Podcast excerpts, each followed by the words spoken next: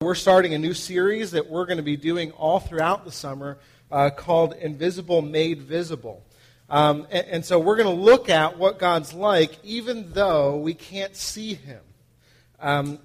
The Gospel of John, when he begins to write about Jesus, says, no one's ever seen God.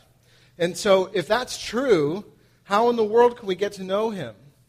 How can we see Him visibly if this God is invisible? So I'd actually like to start off this morning by asking you that question and see what you would respond.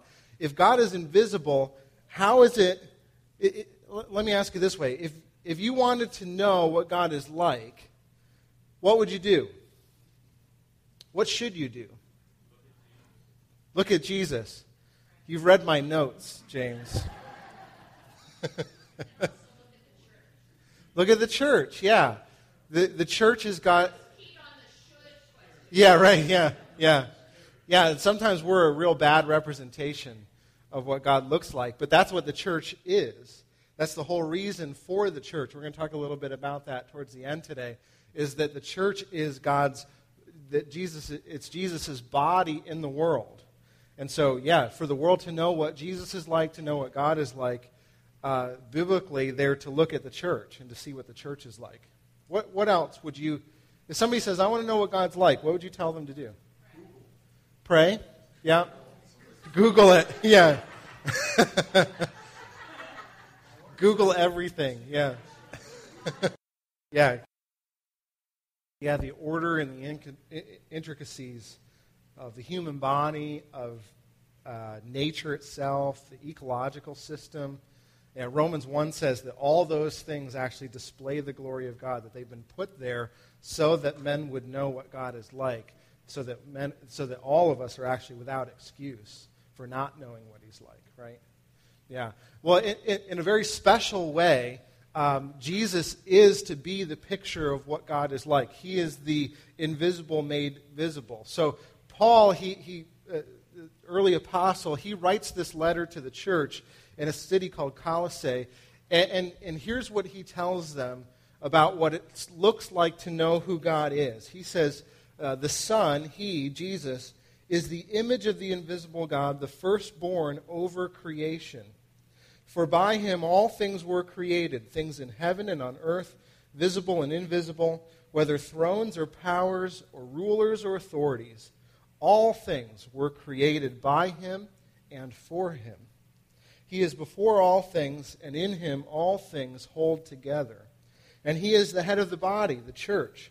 He is the beginning and the firstborn from among the dead, so that in everything He might have the supremacy. For God was pleased to have all of His fullness dwell in Him. You hear what he's saying?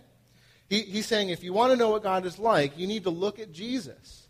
There's no way to get around it. You can't look anywhere else and find a fuller picture of what God is like than to look at Jesus. He is the invisible made visible, the very image of God.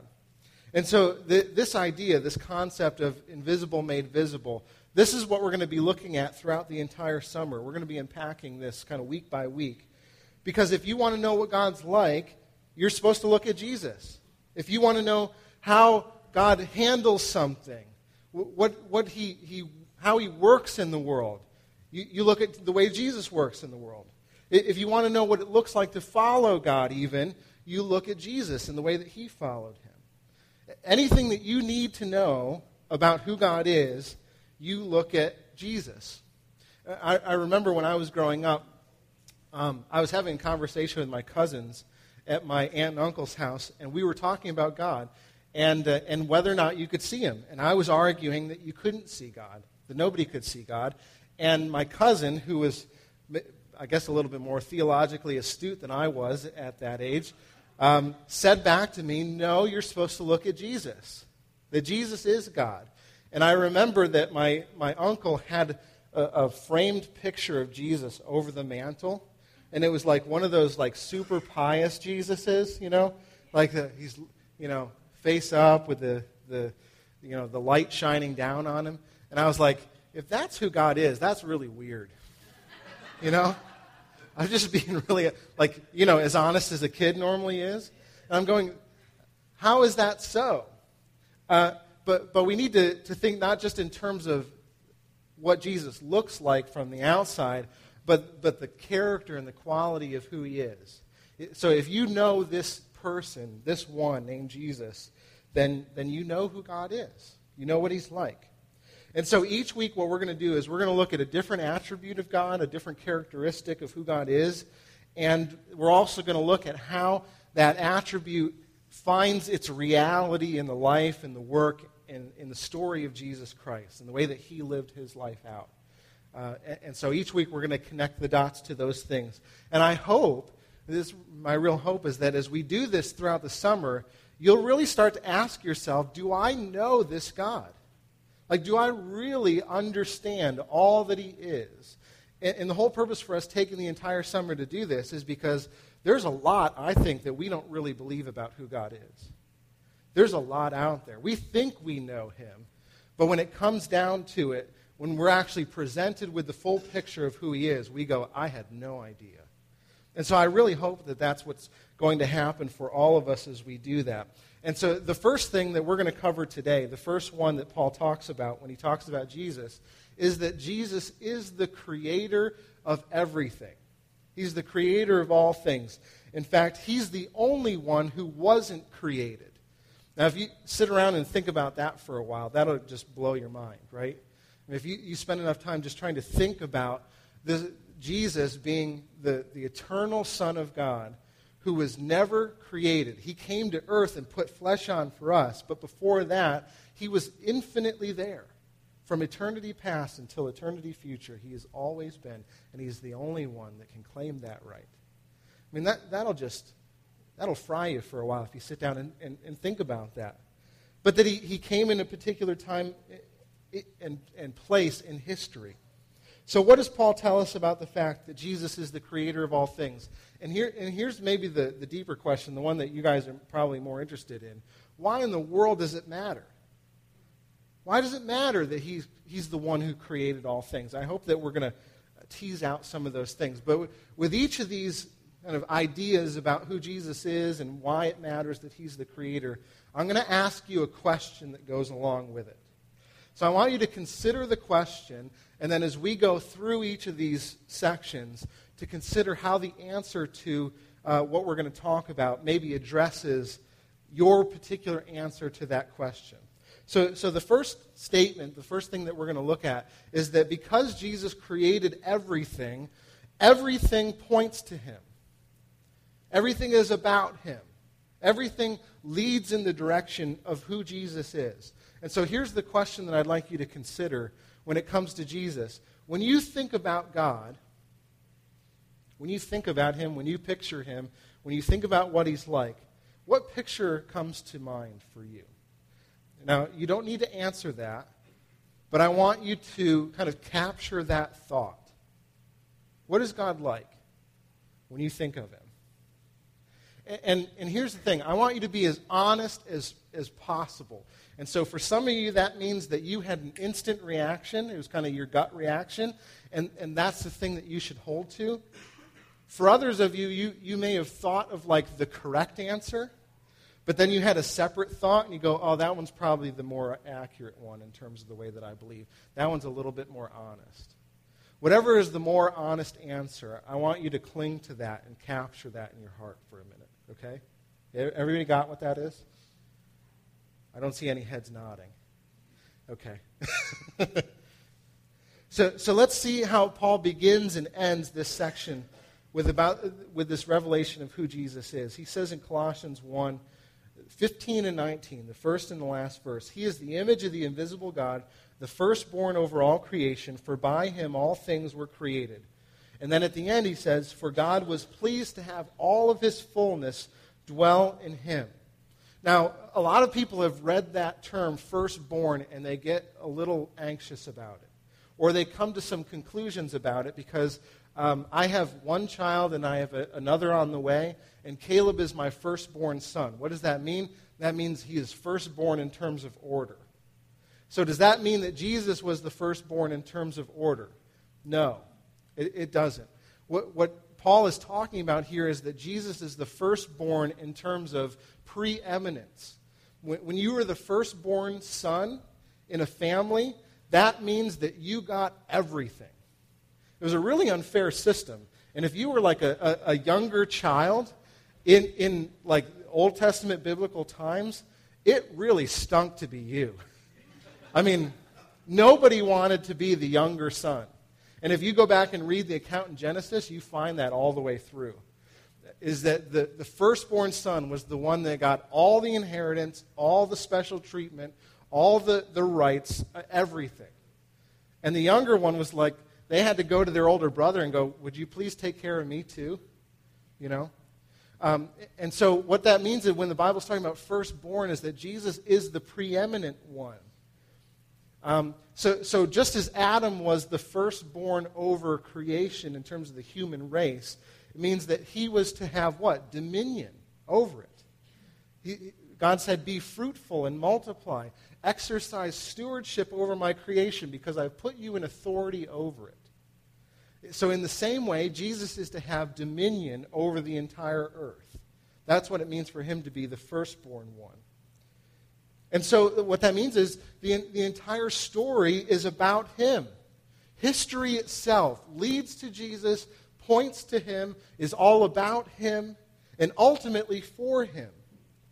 And so here's where it kind of hits the road. Oftentimes we can treat Jesus as if he's like a good addition to life. Right? I mean, he's like salt. I want my steak. Steak's a little bland. And so I'm going to add some salt to it. It's going to taste a whole lot better.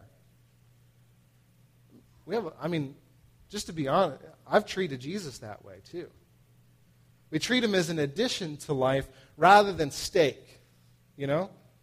And so he isn't the thing which makes things taste better. He is the thing which gives us life.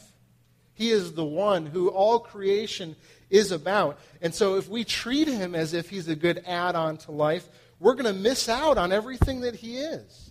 We're going to miss out on getting to know who this God is. Because the only way that you can come to know him as being creator for you is if you understand that everything is about him, everything is for him, including you. So how do we know that that's the case? Well, because Jesus is the true image of what it looks like to be made in God's image. He is the one that reflects God most clearly of all. If you read John 1, what he says is that in the beginning was God, in the beginning was the Word was with God, and the Word was God. That Word is Jesus. And that Jesus makes the Father known. That's what he says a little bit later in the passage. So if you want to know what he's like, you look at Jesus.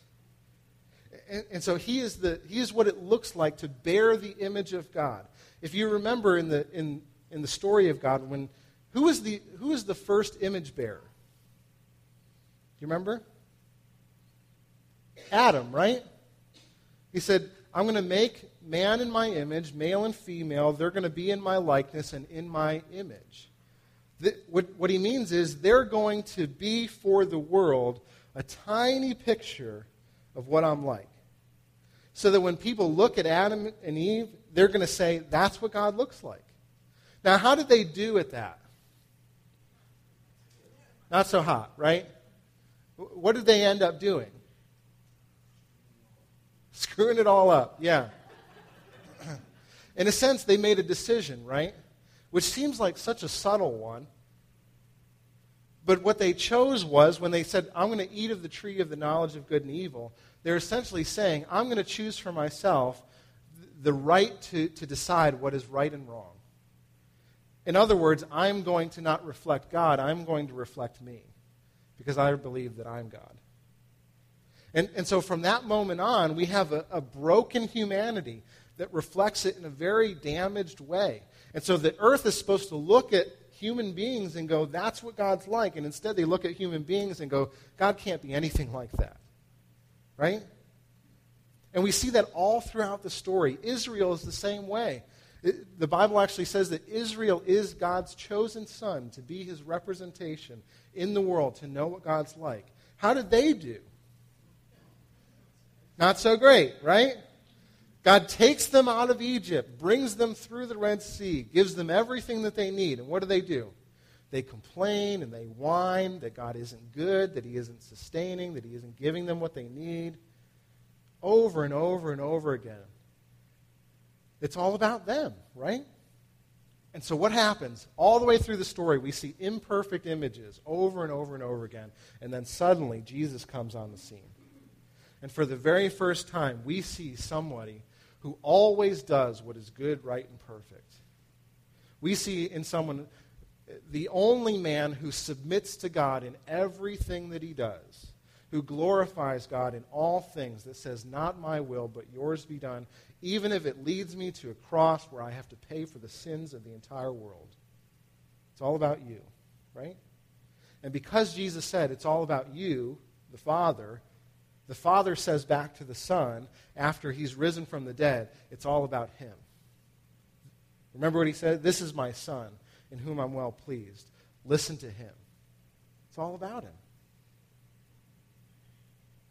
So, let's talk about what Jesus is like then.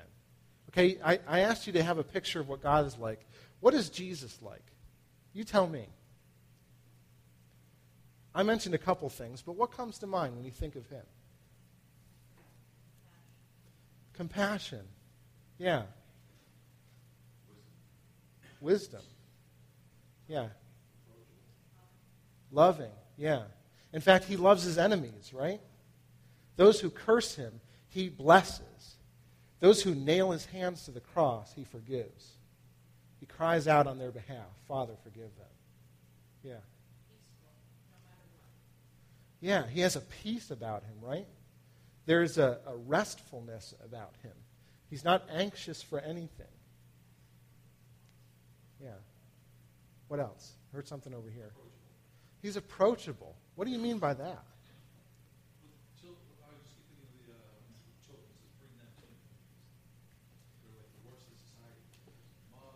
Yeah. Yeah. Yeah. He doesn't reject us if we don't have anything to offer him, right? That's awesome. That's such a great point. I mean, the world only accepts you on the basis of what you can give the world. You need to be an upstanding member of society. You need to contribute. You need to do this and that, and that. You're defined by what you do. Jesus comes to children who in that day were seen as the lowest on the totem pole, not valued by the world because they didn't have anything to offer. And he says, I want them to come to me. And you who think that your goodness is in what you do, you need to become like them and come to me as little children. That's not amazing. We don't have to approach him like with all of our stuff and go, here, Jesus, here's what I've done, or don't look at me, Jesus, because here's what I've done, or here's what's been done to me. He says, come. What else? He's a servant, yeah. Yeah, he lays down his life for his friends. Yeah. It's amazing. So let me ask this then. Is there a difference between the picture of who God is and the way that you answered it in your heart when we began and this picture of who Jesus is when we talk about him? And if there is, which one needs to change? It's probably our image, right? It's probably the one that we've decided that God looks like. Because do you hear what the creator of the universe is like? I mean, I hope you hear some of those things. He's compassionate and loving. He's a servant of all. He runs to us and pursues us even when we sin. And he is the gracious one, the compassionate one, the wisdom of God, the love and the justice of him. All these things. That's why everything points to him. Because he's the only one who's worthy to be called the firstborn.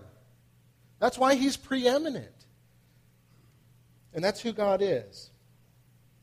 You know, for a long time, just thinking about why God created me.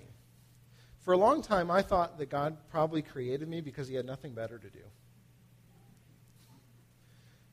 Because for a long time, I felt like, that, you know, there's so many people in the world, and I'm so insignificant, and sometimes it just seems like I'm in the corner while life is happening out there, which led me to be angry and disappointed with people and depressed, because I thought all these things of God, and I thought, you could not have created me for any real meaning, any real purpose. Have you ever thought about why God created you? In John 17, it says, God created you to know him who is preeminent over everything. God loves you enough that he wants you intimately to know his love for you expressed in the person and the work of Jesus Christ in all things. Do we believe that? Secondly, because Jesus created everything, everything is sustained by him. So everything doesn't just point to him, but everything is sustained by him. Another way to say that is he has authority over all things. And so the question that I want to ask you attached to this is this. What are you currently facing that you need God's help for?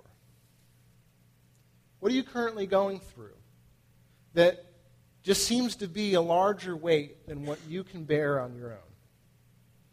I mean, you might be facing something financial, and you think, I'm never going to overcome this. It's going to crush me. It feels like a boulder on top of me. You may be facing fear in many areas of life. Maybe something with your job or your boss or a relationship. What is it that you're facing? Now listen to what Paul says about Jesus. For by him all things were created. And then he goes into detail. Things in heaven and on earth, visible and invisible, whether thrones or powers or rulers or authority, all things. What's contained in that? Everything, right? All means all. We're created by him and for him. He is before all things, and this is the cap for me. And in him all things hold together. Think of everything that Paul just covered. In that list. You can't conceive of anything that wasn't created by Jesus. Like, name some stuff. You know? Like, how about some visible things? Let's talk about that. Chairs. Building. What? Phones. Cars. Trees. Keep going. Platypuses. I knew somebody was going to come out with something really weird. Yeah, right. Of course it would. Yeah. I mean, your mind could race with this for a while. All right, how about invisible things? Air. DNA. Molecules. Dark matter. Dust.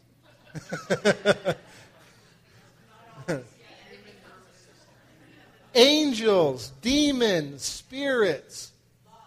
Love. Radio waves. Yeah. I mean, just so you don't miss stuff, he's like, let's go to the invisible things too. Just so we make sure. Authorities. Can you think of a few authorities? Nations. Parents. Pastors. The law. The government. Bosses. Oh, I heard a few grunts there. Yeah, right. Not those, you know. All these things that you just mentioned, they were created by him. All of them were created as a demonstration, not of their power, but his power. And so because of that, he has authority over all those things. He even has the ability to sustain them in motion. That's who he is. Paul, he doesn't want us to miss this, right? He is supreme over all creation and sustains everything by the power of his hand. One of the things that I love to do with Caleb is when we're driving to school in the morning, because I'm usually the one to take him there, he's really inquisitive, and so he's constantly looking for stuff as we're driving there. And so I try to play up on that a little bit when we're driving, and I go, Caleb, what's that? A school bus. Yes, it's a school bus. Who made that school bus? And then he'll go, I don't know. Jesus did. What's that? It's a tree. Who made that tree? Jesus did. And we'll go on and on like this the entire way there. And here's the point. I want him to look at the entire world and go, there is nothing that was not created by my heavenly Father who sent his son Jesus into the world to create all things. I want him to look out in the world with wonder and go, who is this wonderful maker? And can I know him? And so usually at some point in the morning on the way there, sometimes before when we're getting dressed, I'll ask Caleb, who made you? And he goes, this one morning last week, he goes, Mommy. And I don't know how you argue with a 2-year-old at that point, because he's right. You're like, yes, but who made Mommy? Daddy. Oh. All right, now we got a problem, okay? I didn't feel like getting into the whole Adam and Eve with the rib thing. I didn't feel like you could grasp it too. So I go, who made Daddy? Jesus did. Yeah, and Jesus made Mommy. And Jesus made you. And he loves you. Do you know that he loves you? Do you know that he loves you? Do you know that the one who created and sustained all things by the power of his hand, he looks at you and he says, if you're in Christ, you're my son. You're my daughter. I love you. And I've created everything for you, for you to enjoy so that you would enjoy it, and then you'd look to me and you'd go, thank you, Daddy, for giving me all good things. Thank you for being a good dad. See, I don't know if you realize this, but the reason that the earth is not burned up by the sun, the reason that it isn't flung out into space, never to be heard from again, is because Jesus holds it in motion. The reason that all the planets are in their order is because he put them all there. The reason that the stars hang where they do in the sky is because Jesus said, I want that one there. And I want that one there, and I want that one there, because in this arrangement, they're going to reflect my glory. And you scientific types are going, yeah, but like gravity. Well, who made that? Jesus! Learn the lesson from my son, yeah.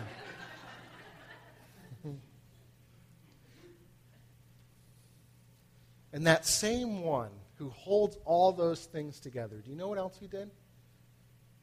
He came in the form of a baby and lived underneath earthly parents for 30 years so that he could grow up and begin a ministry that he could demonstrate what God is like to us, and that he could take our place on the cross and die for the sins of the world. The people who rebel against God and who don't reflect his image, he comes and he takes our place so that we can be children of God. Everyone who believes. If we don't understand who he really is, we'll reduce him to something that he's not. We'll say either he's really powerful and great, but he doesn't care a lick about me, or maybe he cares, but he's just a good guy. and no more than that. And so I can't look to him for everything else because he's just not able to carry the weight of those things. But think about this one who holds all things together, how big and awesome and mighty he is. Psalm 104 says this, "How many are your works, O Lord? In wisdom you made them all. The earth is full of your creatures." There's the power, right? Everything's made by him. And then he goes on and he says this, "There is a sea vast and spacious, teeming with creatures beyond number." Power.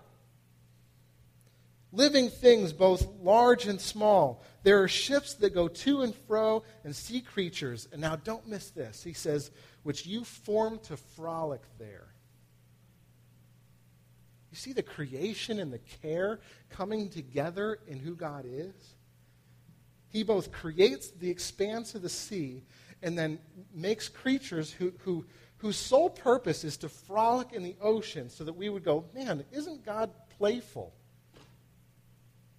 Isn't he wonderful? Doesn't he care? So now think back to the question I asked you when we started. Think of the problem that you're facing today. And I want you to take it and I want you to place it next to Jesus, who is both infinitely powerful and unstoppably for you. Do you get both of those things? Who lives to intercede for you, making your request known before the Father. What would that lead you to do? I hope that it would lead you to cry out to him and say, "Jesus, I know you made the galaxies, but I need your help today. Will you help me?" And he does. He cares for you because he created you to know him, and he's powerful enough to save you. So let me ask you, what's that do to your heart when I tell you that? What's that do? How does that affect the way that you approach the problems that you're facing? What would change? What are some things? The perspective of how big God is and how his ability and my ability or the size of my problem. Yeah, we might actually start to realize how small most of our problems are, right? Yeah. What else? I know God's telling you something in this moment. I just want to tease it out of you. Say the question again. How would it change if we really believe that God is both all-powerful and unstoppably committed to us when we look at the problems that we're facing in life? What's that? Yeah. We wouldn't feel the need to take care of everything on our own, in our own strength, in our own power, right? Because we don't just have our power. We don't just have access to our power, right? We have access to the power of the one who created the universe. Do you know that if you're in Christ, the same Spirit that raised him from the dead, that did the creative work of Jesus to bring him to new life, now lives in you? The one who made the universe resides in your body.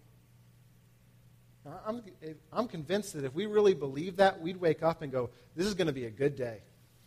And also let that power lead us if it's within us. Yeah. Yeah, we would look to that power more often than our own, would we not? If we really believed it. How often do we get up and we go, "Man, I got so much to do today. I just hope that I have enough strength to make it through the day." Do you hear what that's saying to God? I just did that yesterday. I'm being totally honest with you. We would wake up and we go, "I can't even get out of bed without acknowledging that you're the one that's going to give me power to overcome today. And so if I trust in something else besides you, please, Jesus, lead me to the end of myself so that I'd know how crappy that is for me."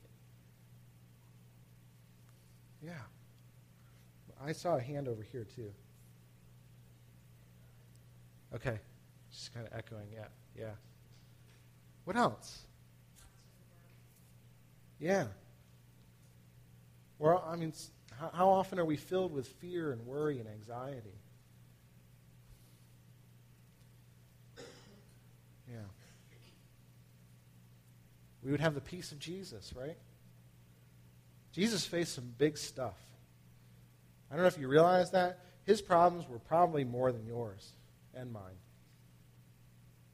I mean, he had to raise people from the dead. He was constantly being followed around by crowds. He had this group of people that just wanted nothing more than to see him dead. I mean, I don't care how strict or tough or unjust your boss is. He's probably not stalking you. He's probably not plotting a murderous revenge while you sleep. He may want to, but that's why we have laws, right? Yeah. But also, like, thinking about the fact that everything points back to him, but he doesn't sit and worry about it. He allows his power to sustain it. Yeah. And then he gives that same power to those who are his, right? The way that his story ends is that he comes to his first group of people, and he says what? All authority in heaven and on earth has been given to me, therefore go in my name and do everything according to my power. Baptize people in a new identity so that they would know who I am, and teach them how to walk out all the ways of their life according to the ways of God, and they can do it. Why? Not because of who they are, but because I have the authority and the power to do it in them, so that we would be an accurate demonstration of who God is to the world. So that people would look at us and go, man, there is a people of peace there. Wonder what gives them that peace. It's Jesus. It's his power. It's not us. And too often I think, even if we get it right, we start to live as though that power came from us. And we start to take the credit for it. Take a breath right now. Deep breath. Thank you, God, for that breath. Thank you. Now, you're breathing now, and you're not even thinking of it. And he's giving you each one of those. Right? We should be leading people back to this reality so that they would understand that the power of the universe is the one that gives this grace to do all things. So what are you believing that's more powerful than the creator and the sustainer of all things? What are you hoping will save you? Are you looking to finances? Are you looking to your job? Are you looking to the top corner of your paycheck and saying, the name of this company is my provider in everything? If you're not looking to Jesus, then you won't be able to stand, because you won't be able to have the power to save yourself. And nothing else does other than Jesus. All things are sustained by him. All things are created for him. See, if you have the Christ, you have the one who made the universe in you. We've already said that. And so it should cause us constantly to cry out to him.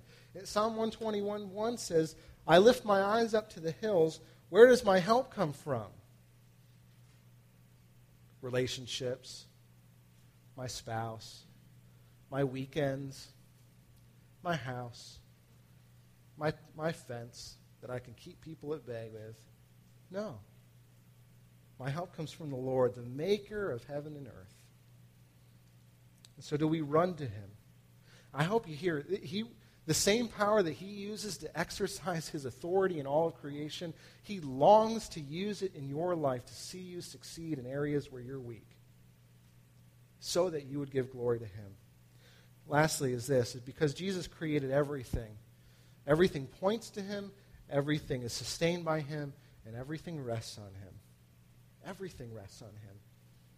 So the question I want to ask you is, what is something that you're going through right now where you feel like you cannot find rest? You just feel like tired and weary and overburdened, like you can't get away from it. You can't put it down. Colossians says this, and he is the head of the body, the church. He is the beginning and the firstborn from among the dead, so that in everything he might have supremacy. The word head there is kind of a confusing one, but it means to have the authority to make decisions on the behalf of others and ultimately to take responsibility for them. So when someone is your head, they have authority to make decisions that affect you, and they should take responsibility for you. And so you have a head of state, right? We have a president in this country. Does he make decisions that you don't get to be in the Oval Office for? Yeah. And sometimes we're not happy about those decisions, right? But he ultimately has to take responsibility for the decisions that he makes on your behalf, right? So if he decides to go to war, we go off to war, and we're affected one way or another. He has to take responsibility for that. One of our presidents says the buck stops here, right? Meaning there is no other responsibility that can take place other than here. The Bible talks about the husband being the head of the wife as Christ is head of the church. Men, I hope you know this, that you biblically, God will one day ask you how you cared for your family. You will stand before the judge of the universe and give an account for how you cared for your family in a way that either reflected who he is and his love and care and tenderness and guidance for your family, or he will say you did none of those things. Men, we're the head of our families. And in the same way, Jesus is the head of the church. So let me ask this. Who is the head before Jesus? We've already talked about him a couple times. Adam. Adam was the head of the human race before Jesus is the head of the church. And so, according to the Bible, it says this. We all have two options before us. We can either have Adam as our head, or we can have Jesus as our head. You can't make any other decision. And if you read the story, Adam was the first one created, and so he has the authority. He's the firstborn to make decisions that affect the rest of us. And we already talked about the decision that he made. Because he made a decision to not submit to God, but instead he trusted that he could do a better job than God to decide what was right and wrong. And because he had that authority, everyone who's been born since Adam is born into that same decision, which is a posture and a nature which is automatically suspicious of God and says to him, I'll do things my own way. Thank you very much. And you may say, look, I've been a Christian since before I can remember. I mean, how can that really apply to me too? Well, you don't have to look long.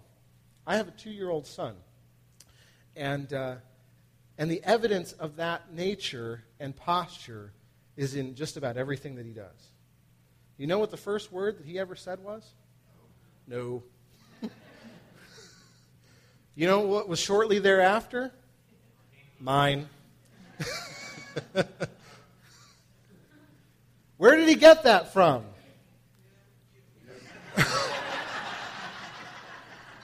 Caleb, who made you? Yeah. Yeah. Mommy, yeah.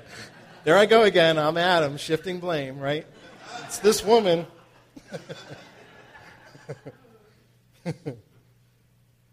I mean, the world says it's culture. Culture does it. But if you took an individual child and you put them in a room by themselves, they would still act out in selfishness. See, we can't get away from it. It's in our nature to make the world about us. So to not have Jesus as your head is to have Adam as your head, who made the world about himself. And so we do the same thing.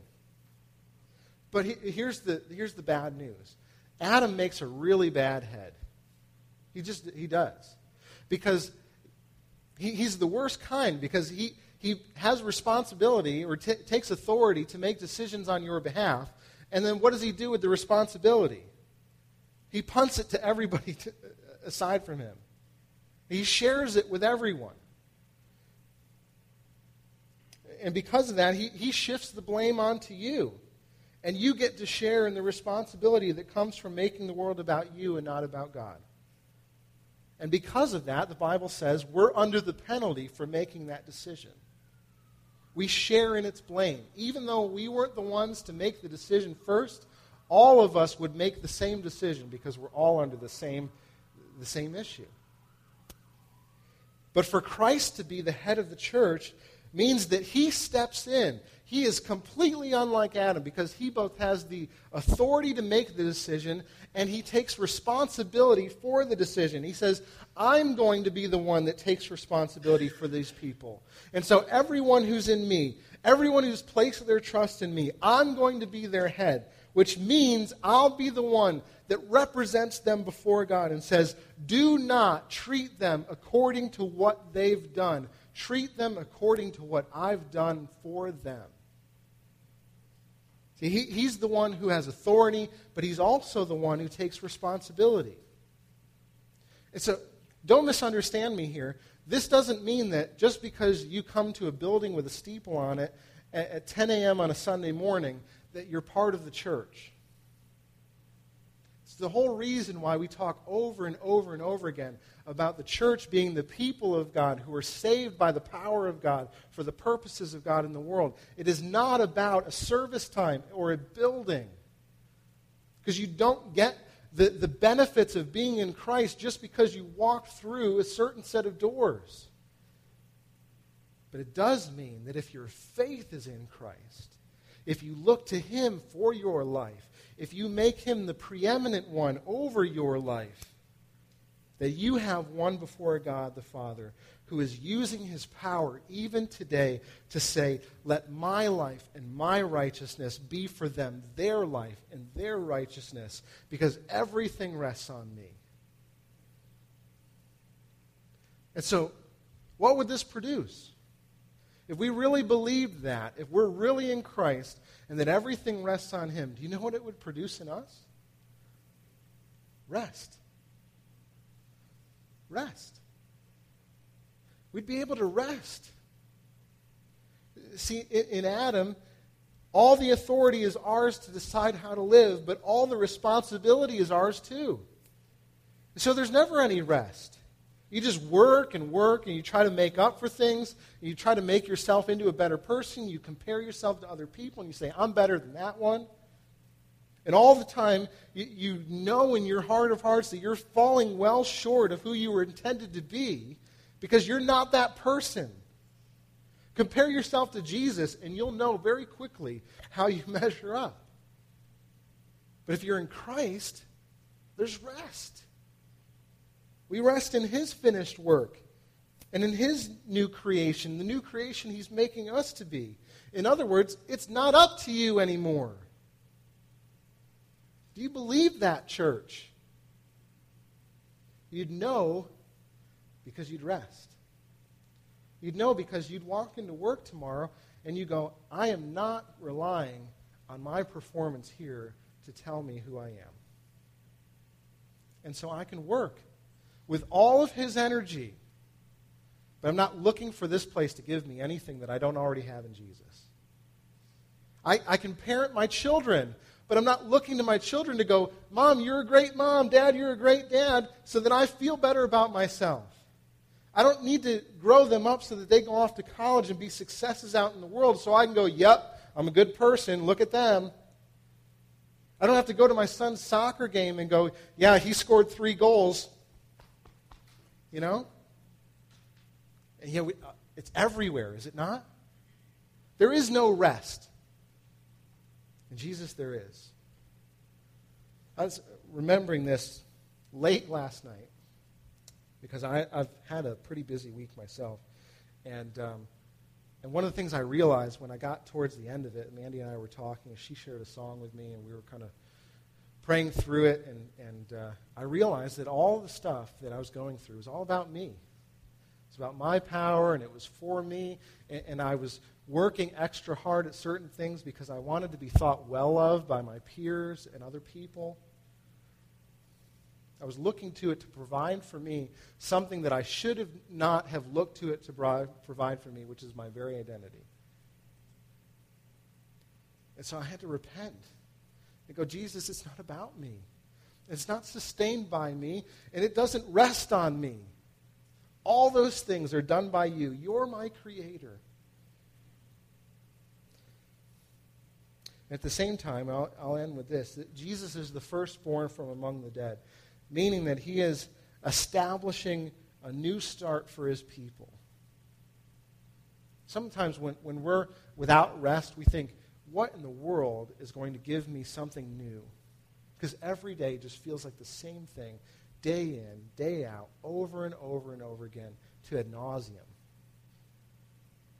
Jesus is the firstborn among the dead, meaning that those who are in him are also conquerors over the grave. He is giving us a new start, new hearts, a new spirit, new power, new ability to live, new hope for the future, where he comes to reign in victory over everything so that those who trust in him no longer taste even death. I don't know if you realize this, but every fear that you have in life is connected to your fear of dying. You may have fear over bills that you need to pay and you don't have the money to do them, which is connected to your fear of sustaining and maintaining your own home, which is connected to your fear of being kicked out into the cold, which will affect your health, and ultimately you're afraid of dying. I mean, you could run the reel back and find that everything leads back to that major fear. It is the ultimate conqueror of humanity. Everyone faces it. Everyone is conquered by it. But the one who overcame death for you means that you don't have anything to fear, including death, because he overcame the greatest fear that you could ever have. That's why the Bible says that we don't mourn like the world mourns, because, hey, it doesn't hold us captive anymore. So we can rejoice in it. We don't just have to look at somebody in the cast and go, well, they lived a good life. Let's celebrate that, but let's mourn the death. No, we mourn the loss, but we celebrate the victory of God in Christ to get them over death. If you never hear that at a funeral, then it is not connected to Jesus Christ and his power to overcome the grave. We have hope to face even the most difficult of things, because we have one who's victorious over death. That's our head. That's our king. And in him we're more than conquerors. I hope you know that. Do you believe that, church? Because of that, if you're in Christ, you and I should have every reason to believe that when we experience things in this world that are hard, that are burdensome, that are tiring, that get us downcast and keep us from looking at him, that we can expect that Jesus will carry that burden for us in addition to every other burden he carries. You know what Jesus says? He says, my burden is light, my yoke is easy. What's your yoke like? What kind of stuff are you going through? What feels like it's not surmountable in your life? Chances are, if it feels that way, you're not both trusting in Jesus' power and you're not looking to him for his burden. Church, I want us to be an accurate demonstration of who God is. I think that's the whole reason why he's gathered us together as a people, so that we would be able to remind one another of who we are in Christ and who he is to us, that we wouldn't glorify ourselves or our church or our programs or the great community that God is doing here. We wouldn't point to any of things that point back to us. We would point back to him, and we go, it's because of him and his work that we're who we are. Now, I want us to be an accurate demonstration to one another so that we would be built up in Christ. And I want us to be an accurate demonstration to the world so that they would go, who is this wonderful maker? And can he sustain all things in my life? Can he be for me the rest and the peace of God? That's what people need to know. And the question is, are they going to find it when they look at us? They will only find it if we're looking to Jesus as our great creator. Because he created everything, and he loves you. So let's look to him in prayer, okay?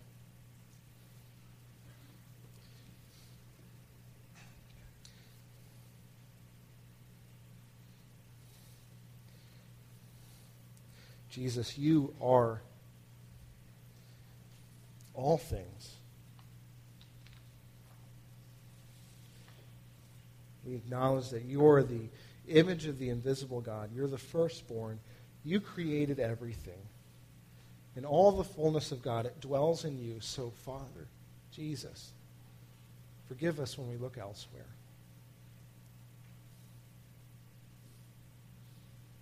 Jesus, we cry out to you. We know that you created all things. We know that you created us. We know that you came to save us, and so help us in our time of need. When we look elsewhere, give us confidence that our hope comes from you. Let it be said of us that when we are in times of need, where does our help come from? It comes from the Lord, the maker of heaven and earth. So if our picture of who you are has been different, I pray that it would be corrected through the lens of Jesus.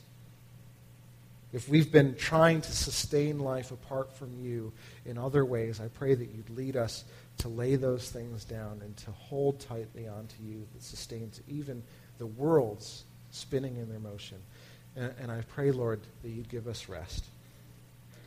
Thank you that you promised it for those that are yours. Thank you that in Christ we're more than conquerors. And I ask that we would sing your praises as we come to know that more. In Jesus' name.